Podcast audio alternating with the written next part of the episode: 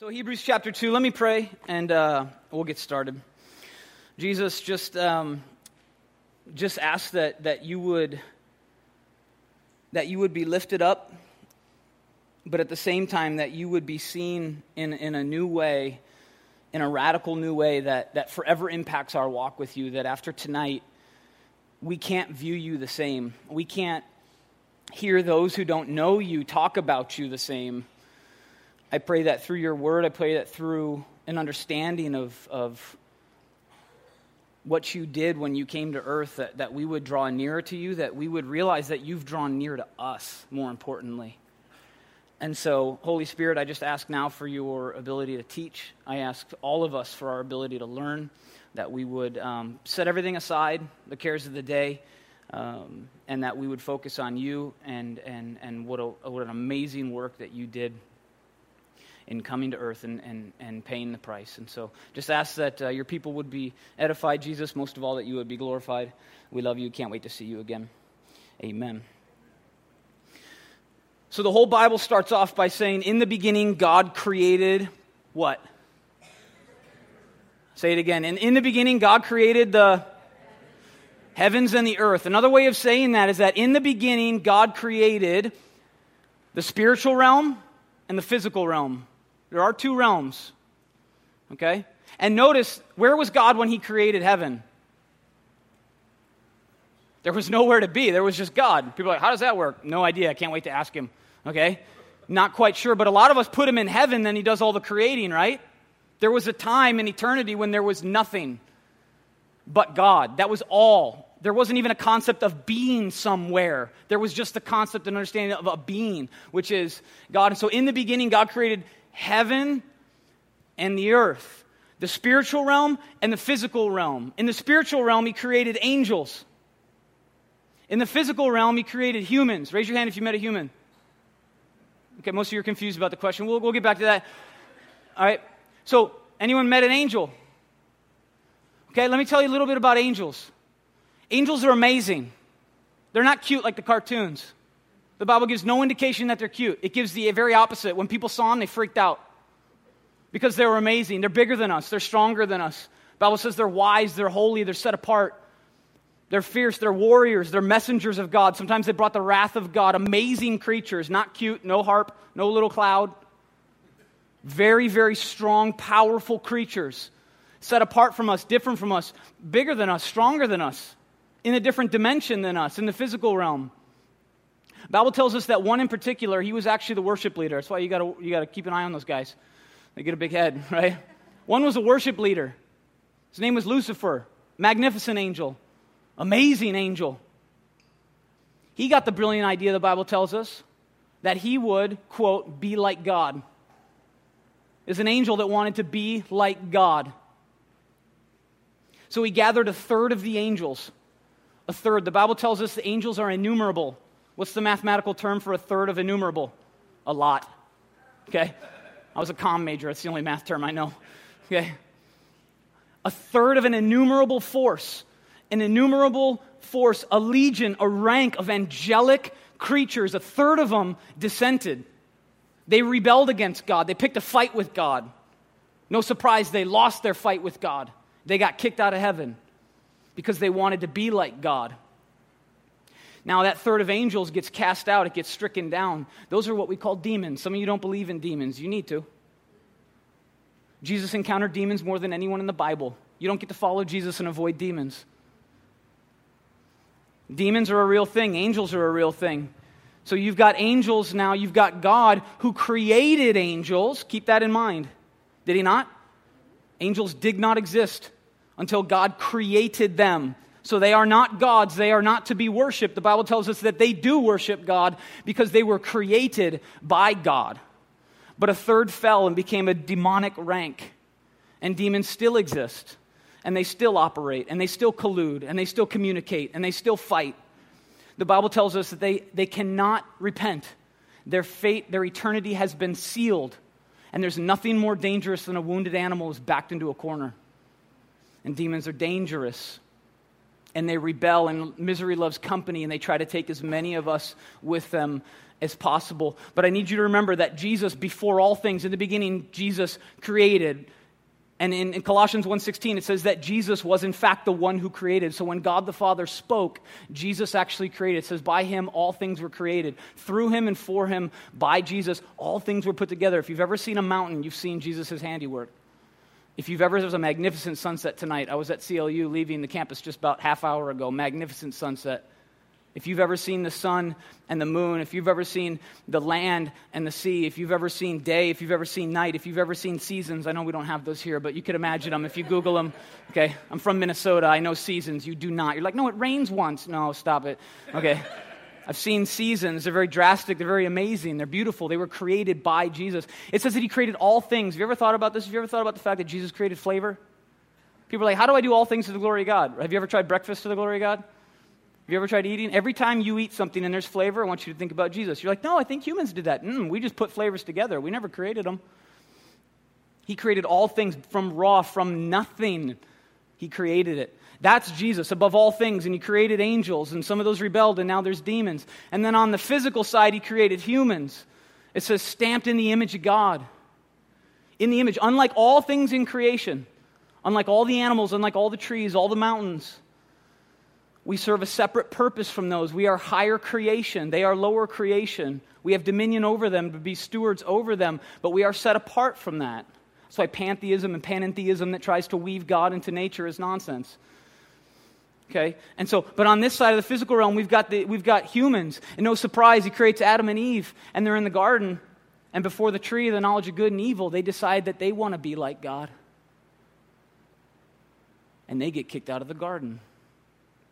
It's a little tough to look at Satan and be like, what an idiot, when humans did the same thing. So, Satan, which is just a transliteration, Hebrew transliteration for adversary of God, now wars against our soul. He brings death he brings dominion over death. He has the power of death for a time. And he tries to take as many as he can with us. And so we set that up because I, I need to set that up because what we're not going to go through is go through Hebrews 1. And in Hebrews 1, I love what the author does. I love what the author does. I love, really love what the author does in 1 and 2 together. In Hebrews 1, and you can see it if you've got New King James or you've got another version, you can see in one of the headlines in chapter 1 you may see one of the headlines is the Son exalted above the angels. Big idea. Hebrews 1. Big idea. Jesus better than angels. It's the biggest thing. I love this, Jesus. You? I love the, I love big Jesus. I love King Jesus. I love how the Bible ends. I love Revelation more than anyone in this room, guaranteed. I love that book. People are like, a little too much, right? It's like a Spielberg movie on crack. It's an amazing, Hollywood won't touch that movie. It's amazing. Jesus comes down. He's in a robe. He's got crowns on his head. His eyes are like fire. He's got a sword in his mouth. He's got a, he's got a tattoo, I've said. He's got, he's got an inscription, right? I joke, it's not really tattoo. Is it the ink? Because don't tell my kids that, right? And so he's got, he's, got this, he's got this inscription on his thigh. It says King of Kings and Lord of Lords. He comes down, his robe's been dipped in blood. It's a white robe. You know you're confident you show up to a fight in white, right? And he comes back to earth. He goes back down to the mountain where he ascended. Who knows what he does with that mountain? He cracks it in half and splits it. That's gangster. if our generals could do that on Iraq, we would have finished that war years ago. Just like, hey, go break a mountain real fast. Show them who's here. We can't do it. Jesus goes back to the mountain he ascended from and he breaks the whole thing. I love that Jesus. I get so excited about big Jesus, King Jesus. But what I often fail to do is go eye to eye with Jesus. So you're like, what do you mean eye to eye? What we're going to take a look at here sets Jesus apart from all other false gods of all other false religions you will find on the planet. There's no God that does what Jesus did. But I love because the, the, the author of Hebrews says that he's above the angels. He's the express image of God. He's the physical imprint, yet he is greater than the angels. It's not only that he brings a greater message than the angels did in the Old Testament, it's that he himself is the embodiment of the message. And so the very physical being of Jesus is the breath of God. It's the physical stamp of God. No one can see the Father, by the way. It says that. And people get confused. They're like, but in the Old Testament, when people looked up into heaven and said they saw the face of God, guess who they saw? They saw Jesus. And so when heaven opened up and they could see the, the, the, the, train of his robe and the glory, that was Jesus that they were looking at before he came to earth as the incarnate Jesus. I love that Jesus above the angels. The angels worship him. It says that the demons tremble. Have you noticed that when Jesus shows up in the New Testament? What, what happens when the demoniacs run to him? Do they run and punch him? They run and they fall down. Why? Because they know who they're dealing with. We're like, I'll figure Jesus out. And the demons are like, we already know who he is, and they get on their face. And they're the adversaries of God. And they get on their face. Why? They know who created them, they know he's above them. And I love this Jesus. But very rapidly in chapter 2, the author tells us that this Jesus, the one that is glorified above the angels, becomes lower than the angels. And if I do anything, if, if, if, the, if God's word does anything tonight, I pray it does this. I pray it brings Jesus eye to eye with you tonight. That that God that created all things for eternity, that the Bible says currently sustains all things. The reason the whole universe hasn't imploded is because Jesus has never flinched. He flinches, the whole thing goes down. He sustains all things. Every breath you take is sustained, is allowed by a living king. And he comes back and he, he treads the winepress of the fury of the wrath of God. And, and this is where I fail in my walk. I often leave Jesus there, neglecting that he came right here. And so he becomes, as you're going to see in this text, lower than the angels. It says a little lower than the angels. He comes eye to eye with us. We are a little lower than the angels. And so he set up this amazing picture of God's supreme revelation through Jesus in chapter 1, his superiority. And if you really want a theme for the entire book of Hebrews, it's Jesus' superiority. And so he sets him up above the angels who had previously brought God's word, to be sure. But he says at the beginning of chapter 2, therefore, which means now that we understand this, therefore, Christian, he's speaking to the Christians. He's speaking to the Christians. He's speaking to the Jewish converts at that point. He says, therefore, if you believe chapter 1, if you believe that he's above the angels, and I'm telling you right now, angels shows up, like we freak out. I know we all think we're tough, me included. I'm crying like a girl in the back. I'm, I'm freaked out. I'm scared. These angels are magnificent. John in Revelation saw an angel and he fell on his face and started worshiping it. It was so big. And the angel's like, Stop it, I'm just a servant. He says, If you believe that Jesus is above those, he says, Therefore, we must give more earnest heed to the things that we have heard, lest we drift away. More earnestly. How much more seriously should we then take the words of Jesus? And notice he just says, drift away. Some of you, maybe here tonight, are here on the periphery. You need to know that sometimes leaving the faith or parting ways with the faith is not a radical departure. You didn't turn on the engine, say, forget this, and blow out the water. Sometimes it just means that you were on the outskirts and you just drifted away. You're not serving in the church. You're not loving in the church. You're not in community. And so it's very easy from the periphery to simply drift away. Sometimes it's not what you do that causes you to fall away from your faith. Sometimes it's just doing nothing. He says, therefore, if we believe this, how much more earnest heed, and to heed is just means to pay attention. He says, look, if they paid attention to the, what the angel said, how much more should we pay attention to what Jesus said. Verse 2, it says, For if the word spoken through the angels provided steadfast, maybe a better translation is strict, says, Hey, if what the angels said was strict, and every transgression and disobedience received a just reward, how shall we escape if we neglect so great a salvation, which was first which at first began to be spoken by the Lord and was confirmed to us by those who heard him. Look, say what you will about the Jewish people. I'm here to break some news to you. They were better at religion than you. They were. We're JV at best. They're all Americans. Epic at it. They had a sacrificial system. They slaughtered animals continuously. The Bible says the temple flowed continuously with blood. For their sin, they put animals to death because blood must be shed for the remission of sins. They were better at religion than us. Didn't save them, it was always a faith. It's faith that saved the fathers before there was even the law. But say what you will, they did religion better than us. And what he says here is if they took it seriously when the angels delivered that, people are like, yeah, yeah, but now we're under grace. The author says, then how much more fervent should we be in what we've heard declared to us by Jesus himself? If you look at Jesus, like, oh, they were so strict. He says, how much more earnestly should we be? It's not that works saves you by any means. But if you believe in this great salvation, if you truly believe that in your heart, how much more fervent should you be to reflect God on earth now to a broken and dying people?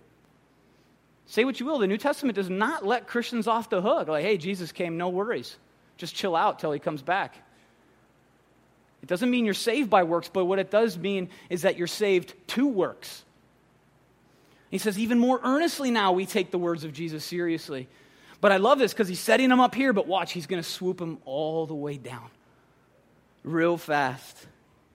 He says, How shall we escape and neglect so great a salvation? Verse 4 says, God also bearing witnesses, and this is the other ways that he's confirmed his word. God also bearing witness both with signs and wonders, with various miracles and gifts of the Holy Spirit according to his own will. Verse 5 For he has not put the world to come, of which we speak, in subjection to angels he says angels are not the end game. Verse 6 But one testified in a certain place, saying, What is man that you are mindful of him, or the Son of Man that you take care of him? You have made him a little lower than the angels. See, this is where this God becomes this God. He comes down here, and this is where I fail miserably is seeing this aspect of God that he comes down and makes himself a little lower than the angels. Continuing in verse 7, it says, You have crowned him with glory and honor and set him over the works of your hands.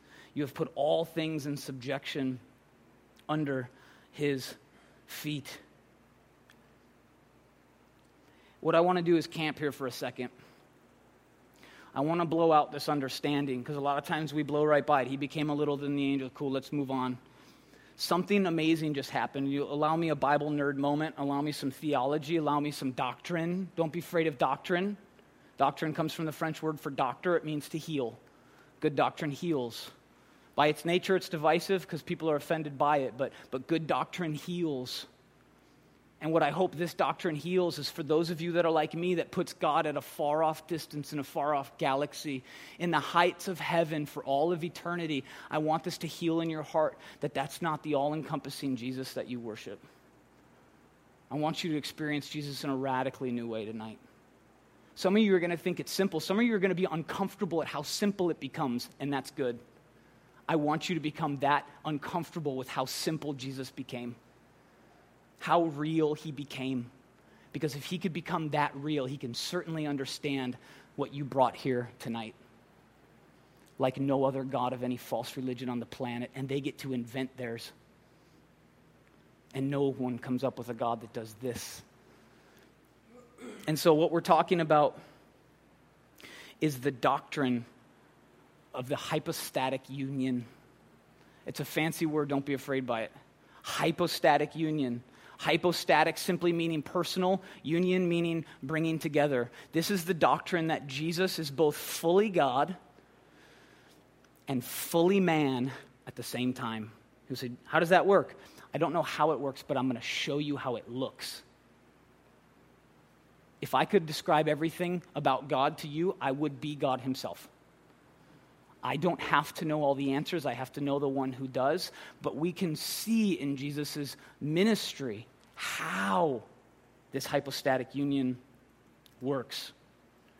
The best defini- definition I've come across is the combination of divine and human natures in the single person of Christ. Hypostatic meaning personal, union meaning bringing together. Jesus was fully God and fully man. This is not half God, half man. This is not was God, became only man. This is not, as some people say, God on the inside, man on the outside. It said in the first chapter that we didn't read, it says, Jesus being the brightness of his glory and the express image of his person. The word image has the idea of a stamp. When God the Father decided to stamp his nature on earth, it was Jesus. It's that God, fully God, descended to his people and added humanity to his attributes. Fully God, he added humanity to his attributes. He is the express image. Jesus is the physical stamp of the nature of God, fully God and fully human. And it's interesting because the first heresy, the first false teaching about Jesus, and I was just talking about this with an atheist friend of mine on Saturday before I taught on the same passage on Sunday, because he was talking about these Christians that like don't have a sense of humor, right? You've met them. It's like 98% of us. Okay? It's like any Christian on Facebook. Uh, oh, I just I call them lemon suckers, just mm, all day. It's just oh, I don't like that. That's that's offensive. It's like Jesus doesn't need you to be offended for him, okay? And so just this sort of he's like, why do I get to post stuff and like you laugh because I'm over there liking everything? I'm like ha ha ha. And I love this guy. I've kept in contact with him from college. I got a heart for this guy, and I think Jesus is doing something in his heart, to be honest, because he comes to me with this stuff. He's like, he's like hey, Mark, why, why, why do you like kind of have a sense of humor about stuff about your faith, and so many other people don't? I said, look, I can't, I can't speak for other people, but I honestly think that people fail to see the humanity of Jesus. I, I think they do. I think they forget that Jesus had a sense of humor. No, he didn't. He didn't have a sense of humor. I, will give you two examples. One, some of you guys have over theologized the whole camel through the eye of a needle. Personally, I believe Jesus was telling a joke. Some of you are like, no, but there was a hole in a door, and with the architect, and there was this idea that the picture and the and what does it mean, and blah blah. blah. No, it wasn't. He's like, it's like taking that mangy, disgusting, spitting beast over there and then slamming it through the eye of a needle. People are like, it's kind of it's kind of funny. That's how that's what it's going to take to get a rich man into heaven. He's like, yeah, it'd be like taking that and ramming it through that. Like, that ain't going to happen. He's telling a joke, right? He's telling a joke. Some of you are like, no, he didn't laugh. Okay, okay, okay. He never laughed. Okay, the Bible doesn't say he peed either, but I'm pretty sure he did. Some of you are offended. You're getting uncomfortable. Don't talk about Jesus like that. What? Like he was a man? What, like he was a man? Bible doesn't say he went to the bathroom, did he? So you're already getting uncomfortable. You're like, this, this pastor, again, this. That's why they give him this room to teach, right? And, like, and they leave a door open so we can just exit. you're starting to get uncomfortable with the humanity of Jesus, aren't you? That he came, that he told a joke, that he mocked people. Do you know that? He openly mocked people, the religious leaders of his day. Every single time you read in the scriptures, him ask a Pharisee, Have you not read? He's making fun of him. It's like me asking a doctor if he's ever taken a test. Hey there, uh, doctor. You ever done homework? Right? Of course, it's, of course he's done homework. What? He's like, He's a student for his life. He's got $400,000 in debt to prove it. What was the Pharisee's job? He says, Have you not read? What was the Pharisee's job? To read. To read. That was their job. People in the back be like, Did he, did he just ask him if he's ever read? Homie's memorized the Bible. Of course he's read it. He's being funny. He's being funny. There's an, there's an entire book. I forget the author now. I should have had it in my notes. It would have made me a much better pastor. There's a whole book on like the humor of God. Right? We don't see it. We've detached that human, that human aspect away from him. And the first false teaching, it's interesting, the first false teaching, this is what I was talking about with my friend. The first, because he's like, I've never heard that before, that Jesus laughed, that he this, that he did that, right? He put us like he just floated around for 33 years. But the first false teaching of Jesus was not, in the church, was not. It's by a guy by the name of Cerinthus a, a stream of theology known as Docetism. Don't worry about writing those down. The first heresy, the first false teaching of Jesus was not that he wasn't God, it was that he wasn't man. Docetism, from the word that means to seem. It was that God seemed like a man. It wasn't that he was actually a man, it's that he seemed like a man. Because Docetism is a strain within an overarching theology known as Gnosticism, which is that God is far away and can have nothing to do with anything physical. He can't have anything to do with anything of substance because all substance is corrupt.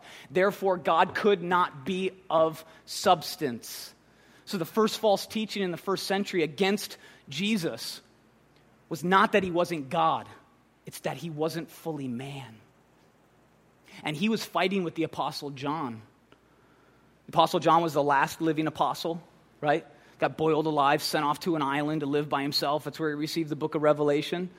He was tussling with this guy in Ephesus. Probably why he wrote this in 1 John 4 2. By this you know the Spirit of God.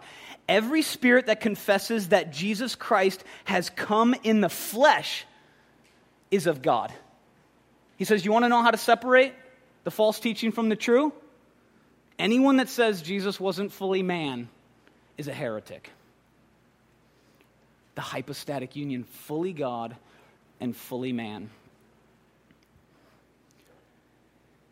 So here's the hypostatic truth that Jesus is one person, fully God, fully man.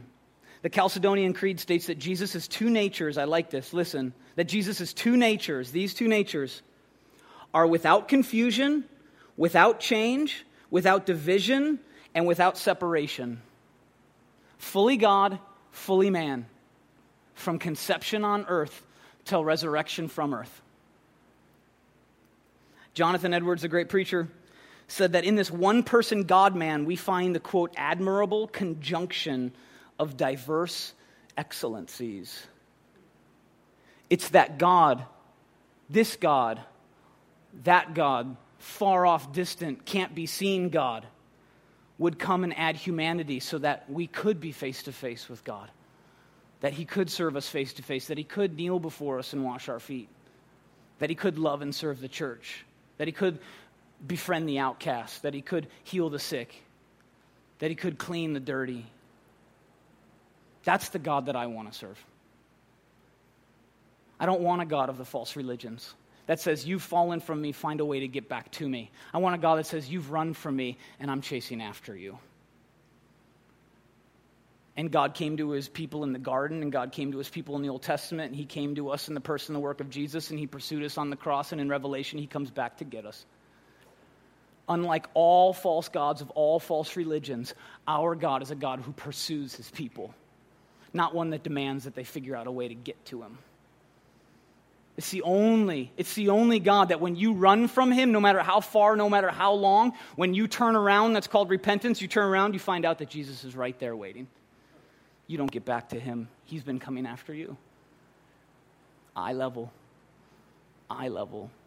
And you say, but I don't get the hypostatic union. I don't fully either, but I do want to show you very plain, just very plain two columns. I want to show you how it looks. Though I can't necessarily explain how it works, I want to show you how it work, how it looks. And I think we've got a slide because I'm super fancy and trying to make PowerPoint cool again. And so it says this.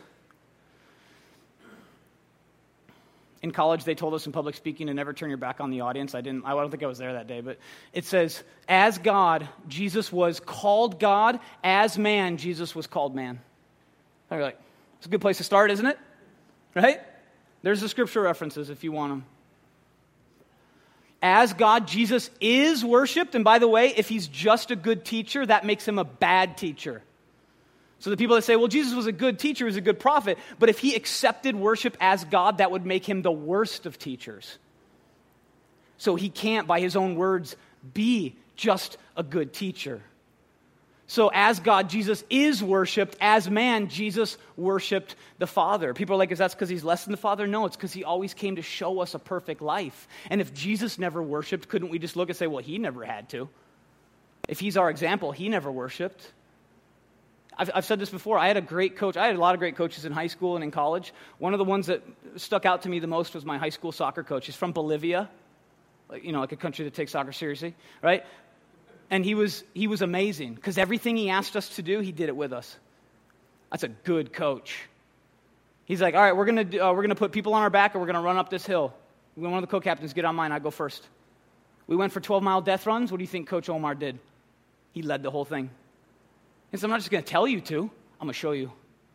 And so, Jesus, I'm not just going to say worship God, I'm going to show you. And he was eternally connected with his Father. So as man, he is worshiped, or as God, he is worshiped. As man, he worshiped. As God, Jesus was called the Son of God. As man, he was called the Son of Man. As God, Jesus is prayed to. As man, Jesus prayed to the Father. As God, Jesus is sinless. As man, he was tempted in every way just as we are, yet without sin. How did he do that? How did he know that line and be, not be able to cross it? That's where his humanity clashed. It, it was in perfect unison with his divinity because he'd experienced everything on a human level and yet without sin. As God, Jesus knows all things. As a man, he grew in wisdom. He knew all things, but he learned things. How does that work? I don't know. Can't wait to sit around and ask him. I'm excited. I got a lot of questions, but something tells me I'll be too busy singing, right? In heaven. And I don't sing. But when I see Jesus, I'm going to be running around like an idiot up there, like just singing, right? As God, Jesus gives eternal life. As man, Jesus died. It's another heresy. He didn't really die, he passed out. Physically impossible. I've done the medical study. Physically impossible. Even if he survived the crucifixion, no one then goes three days after that sort of beating with no water, no food in a cave. No one. Jesus physically died. As God, all the fullness of deity dwells in him as man. Jesus has, notice it says has. This is going to freak some of you out. Has, has a body of flesh and bones. He says it himself in Luke 24. When they don't believe it's him and he's got a glorified body, he says, Check it out.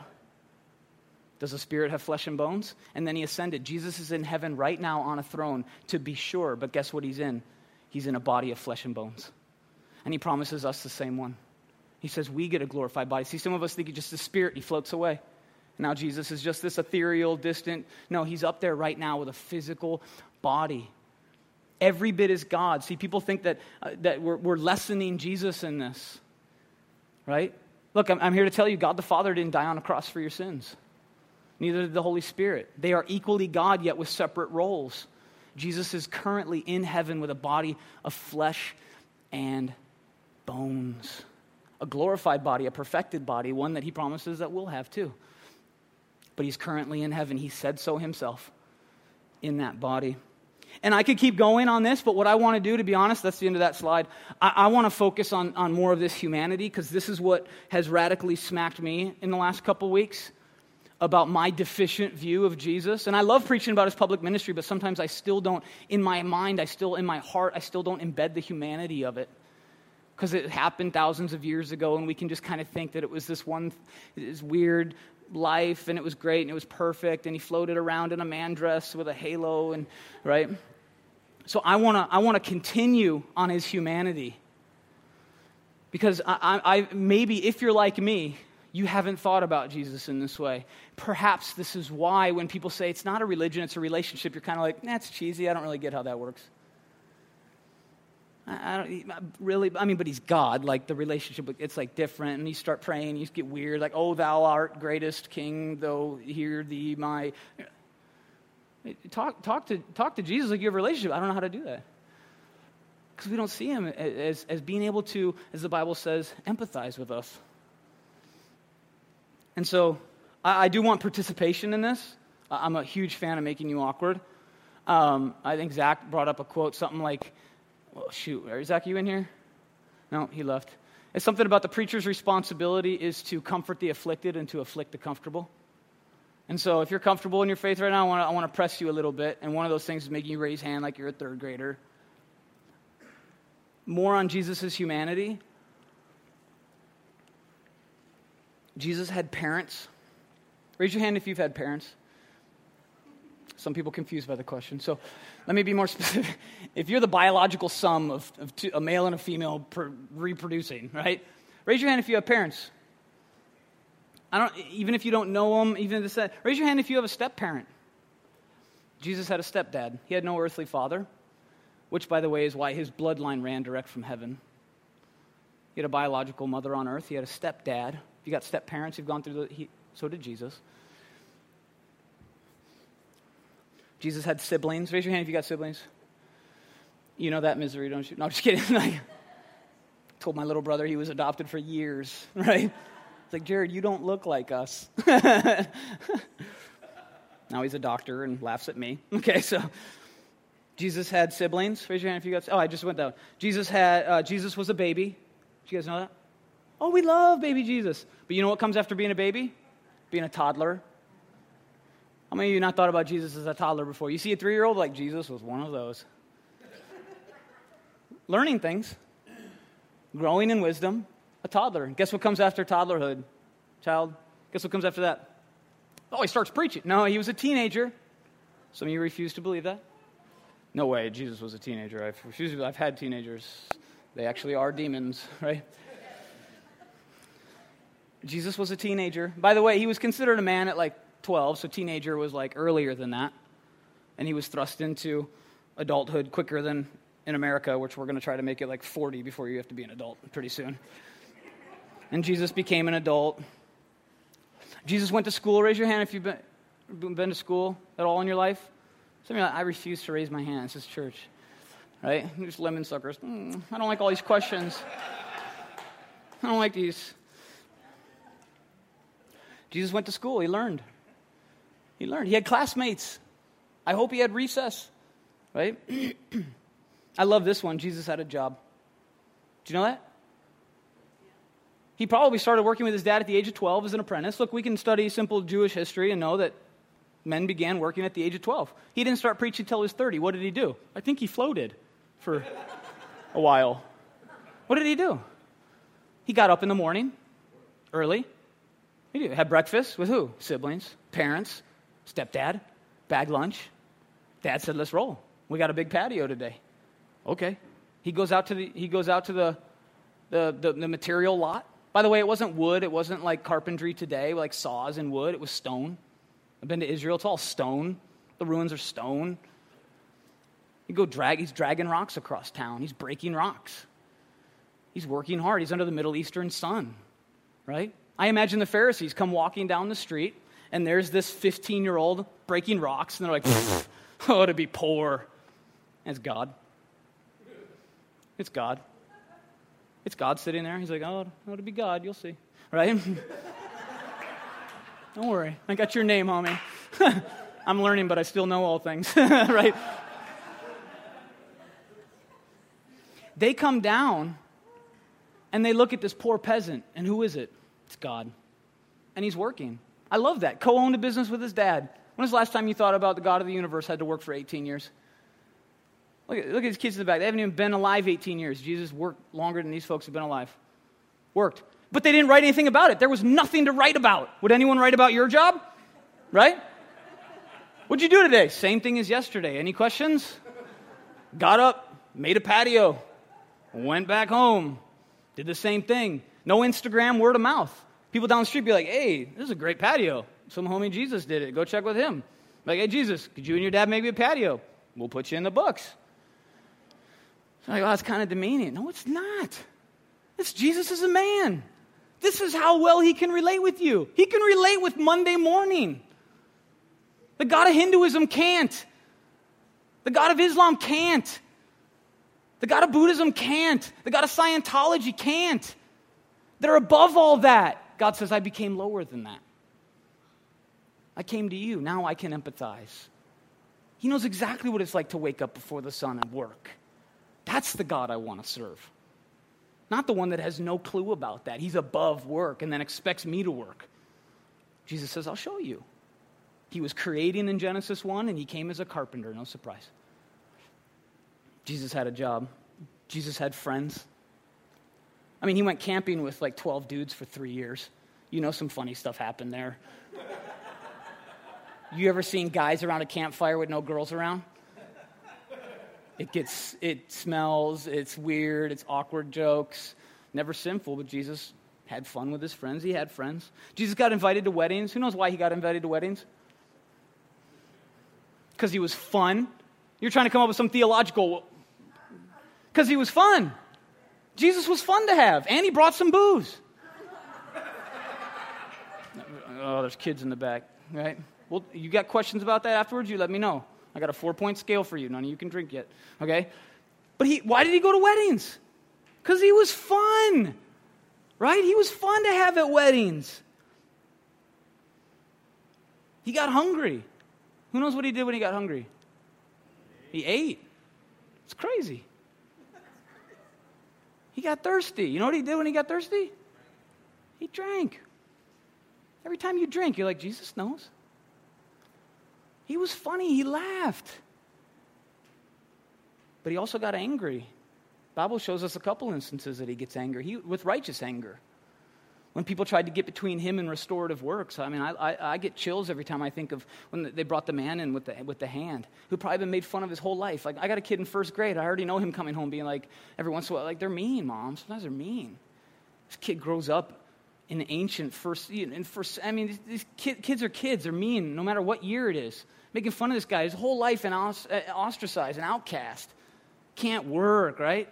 No one wants to be around. They bring him and Jesus starts to heal him, and he can see the Pharisees are looking at him, seeing if he's going to work on the Sabbath. He said he looked at him and he was angry. He was angry. So like, oh, Jesus is kumbaya. Jesus. Look, he didn't get angry for the same reasons we do, but you better believe he knows what it's like to be angry. Don't put God so far away that he doesn't understand those emotions. That's why he's given you those emotions, so that we can identify in return with him. Jesus cried, he wept. Gentlemen, you know how I know it's okay for men to cry? Because if Jesus perfected masculinity and he cried, we can cry. Don't cry all the time, don't be that guy, but.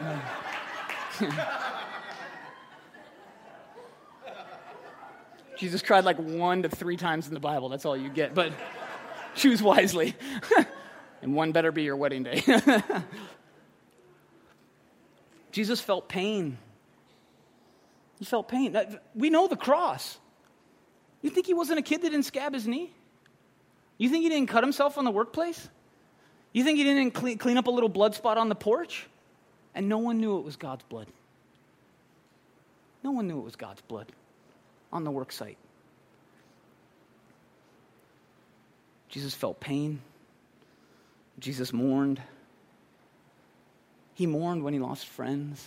He knew the pain of life. He know the pain of relationships.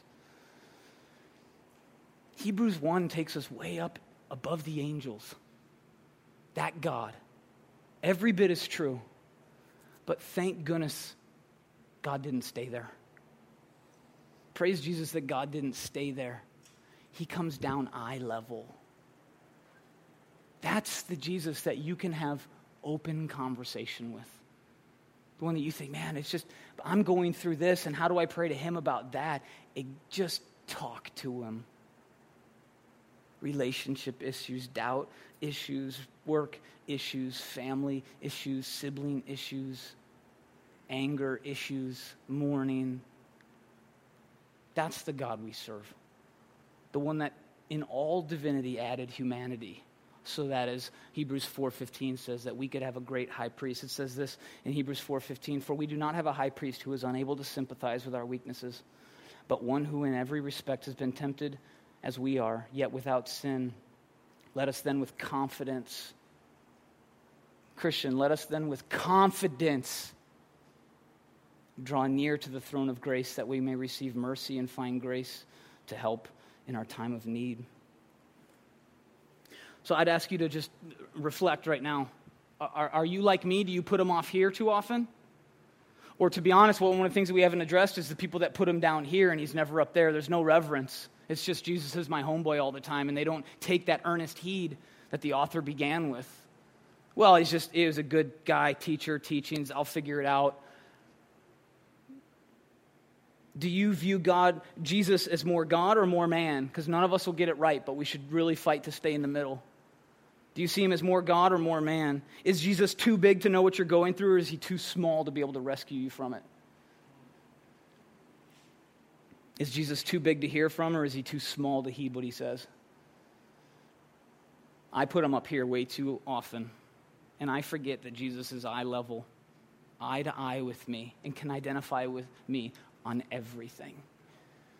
That's the God that we serve, like no other false God of any fake religion. No one comes up with that.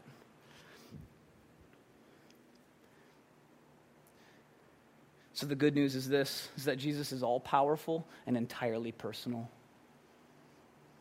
He's big enough to rescue you, and he was small enough to understand what you're going through. He became lower than the angels. It says this in the second part of verse 8 For in that he put all in subjection under him. He's talking about man, not Jesus. It says that Jesus put all in subjection under man. He left nothing that is not put under him, but now we do not yet see that all things are put under him. He says this He says, Look, man was given dominion over everything, but have you noticed that we don't have dominion over everything? That's what he's saying. In the beginning, God was, man was given dominion over everything, and then we left. We departed, we sinned, we fractured. So we were given dominion over everything in perfection. We left, we rebelled, and so now we don't. People are like, I have dominion over this. I can do as I please and do as I say. Hey, when was the last time you controlled the weather? And I know we don't get weather out here again. I know it's like a struggle. There's stuff that actually comes from the sky every once in a while. But, like, but when was the last time we could control weather? When was the last time we could control disease? We don't even have a cure for the common cold, people. We certainly can't have dominion over death. Weather, disease, death. And it says this in verse 9, but we see Jesus. I love that. But we see Jesus. See, everything we lost in Adam, we're going to gain in Jesus. We're going to get back. It's going to be restored. It's going to be fulfilled. It's going to be perfected. It says, But we see Jesus, who was made a little lower than the angels for the suffering of death, crowned with glory and honor, that he, by the grace of God, might taste death for everyone. What dominion Adam lost is regained and fulfilled and restored in Jesus. Jesus rules over the spiritual realm. The angels worship him and the demons shudder when they see him. And Jesus rules over the physical realm. That's why he came and he calmed the storm, he stopped the weather. That's why he cured the sick. And that's why he came to undo death. And it's going to go into that. It says that he might taste death for everyone. Verse 10 For it was fitting for him, for whom all things and by whom are all things, in bringing many sons to glory, to make the captain of their salvation perfect through sufferings. For both he who sanctifies and those who are being sanctified are all one, for which reason he is not ashamed to call them brethren. He says, He who sanctifies, that's Jesus, and those who are being sanctified, those who are becoming more like Jesus, he says, You're one. You're one. In the end, you're in this process of sanctification. The Bible declares you to be perfect. In that process of sanctification, you are perfect. Doesn't mean you're sinless, but it means you're in a process to become more like Jesus. It means that you've taken off your robe of wickedness, you've put on your cloak of righteousness, so when God goes to judge, he doesn't see you, he sees Jesus. And in him, which is the way that the Bible declares Christians to be, Christian is a title given two or three times in the New Testament. Hundreds of times it says, if you're in him, you're perfect. But I still sin. If you're in him, you're perfect before a holy God being sanctified. He who sanctifies and the ones who are being sanctified, we're now one. For both he who sanctifies and those who are being sanctified are all one, and he is not ashamed to call them brethren. No other God will call you brothers and sisters. Verse 12 saying, I will declare your name to my brethren in the midst of the assembly. I will sing praise to you. And again, I will put my trust in him. And again, here am I and the children whom God has given me. Inasmuch then the children have partaken of flesh and blood, he himself likewise shared in the same, that through death he might destroy him who had the power of death, that is the devil He came back to relinquish the last bit of leverage that Satan, that fallen angel, has. Jesus created angels. They rebelled. They were given dominion over the earth. They were given the power of death. And Jesus came and says, I'm going to take it back. I'm going to take it back. This is the only religion on the planet that at the central theme, the central topic, the central message, the central event of their God is complete humiliation. No one comes up with that fake God. Is the only religion that at the core of our theology is the utter, complete humiliation of God. You can't make this up. That he would come and he, that through death, he might destroy him who had the power of death and release those who, through fear of death, were all their lifetime subject to bondage For therefore he does not give aid to angels, but does not give aid to but does give aid to the seed of Abraham. See, angels are secure, demons are secure in their eternity.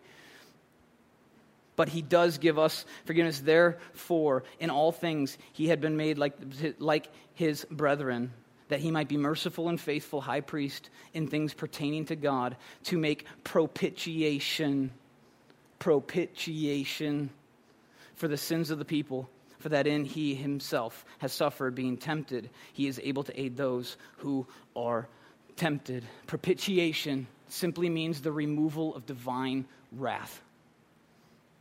Removal of divine wrath.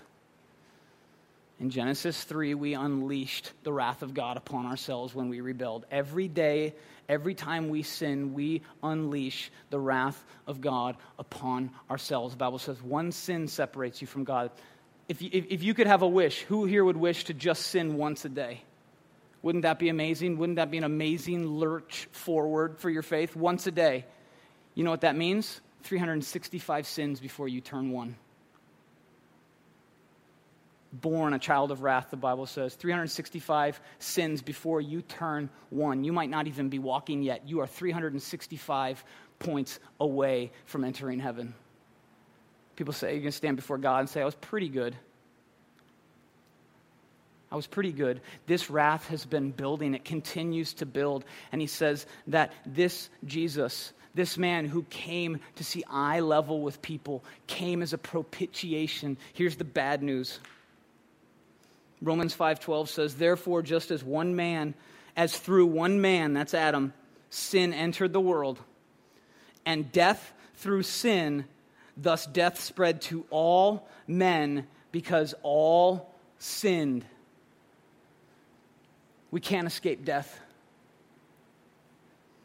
It's one of the things we all have in common. We're all headed to the grave. So, Jesus, as our forerunner, went to the grave. And Jesus went in blameless and sinless, and the grave was created for sinners. Therefore, the grave could not hold him. And it says on the cross, something happened. You notice that in the garden, Jesus didn't pray to have this, this beating removed from him? Did you notice that Jesus didn't pray to have the crown of thorns taken from him? That he didn't pray to have the sucker punches be taken from him? that he didn't pray for the spit and the mocking and the scourging to be taken from him. What did he pray to God the Father to be taken away from him? It says, Take this what? This cup. What's the cup? The cup of God's wrath. The wrath that had been storing up. And some of you read the Old Testament, you're like, God had anger issues. Then Jesus came and it's like kumbaya. It's almost like something happened that this God of anger and wrath is suddenly quenched. And the removal of divine wrath happened as Jesus hung there on a cross. And he looked up and he said, Eloi, Eloi, lama sabachthani, which means, My God, my God, why have you forsaken me? Where have you gone, Father? I'm in eternal communion with you. I've never been away from you, Dad.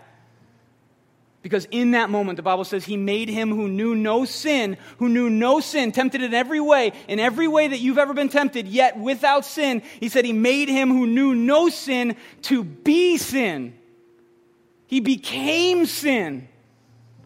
His physical nature was now sin. And he said, Father, take this cup from me because what he was facing on the cross was not a crucifixion, it was the wrath of God. And God the Father poured out all his wrath on the Son. And when Jesus became sin, God destroyed him as sin. And then he put him into the grave. The grave made for sinners couldn't hold him, so Jesus rose and he snatched the power of death from the devil. And now God the Father is satisfied. That's why he's not angry with you anymore. Jesus came as this propitiation. The good news is that it's not what you do to get to God, it's what God has done to get to you. Amen?